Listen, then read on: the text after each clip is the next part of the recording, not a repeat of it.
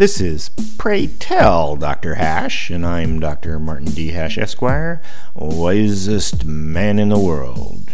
Because the competition just ain't that tough. And these are things I wish someone had told me.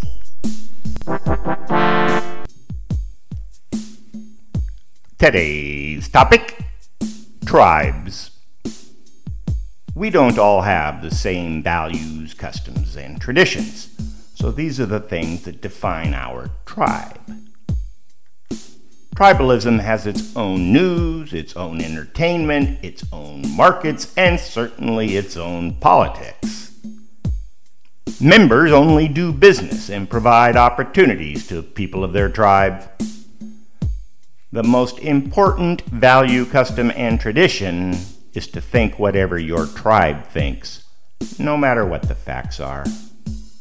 This is the primeval mindset.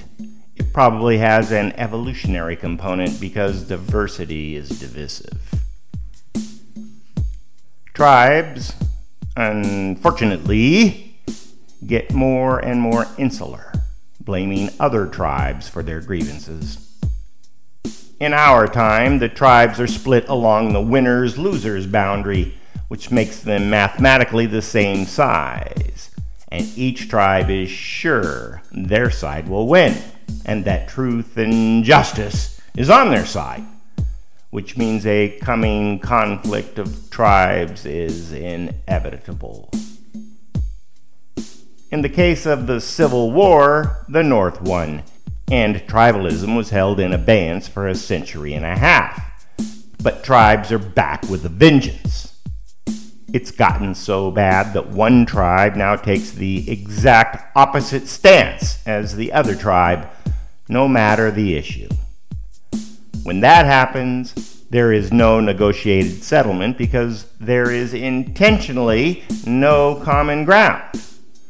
Only one tribe can reign supreme dominating the other tribe so that it's no longer a threat.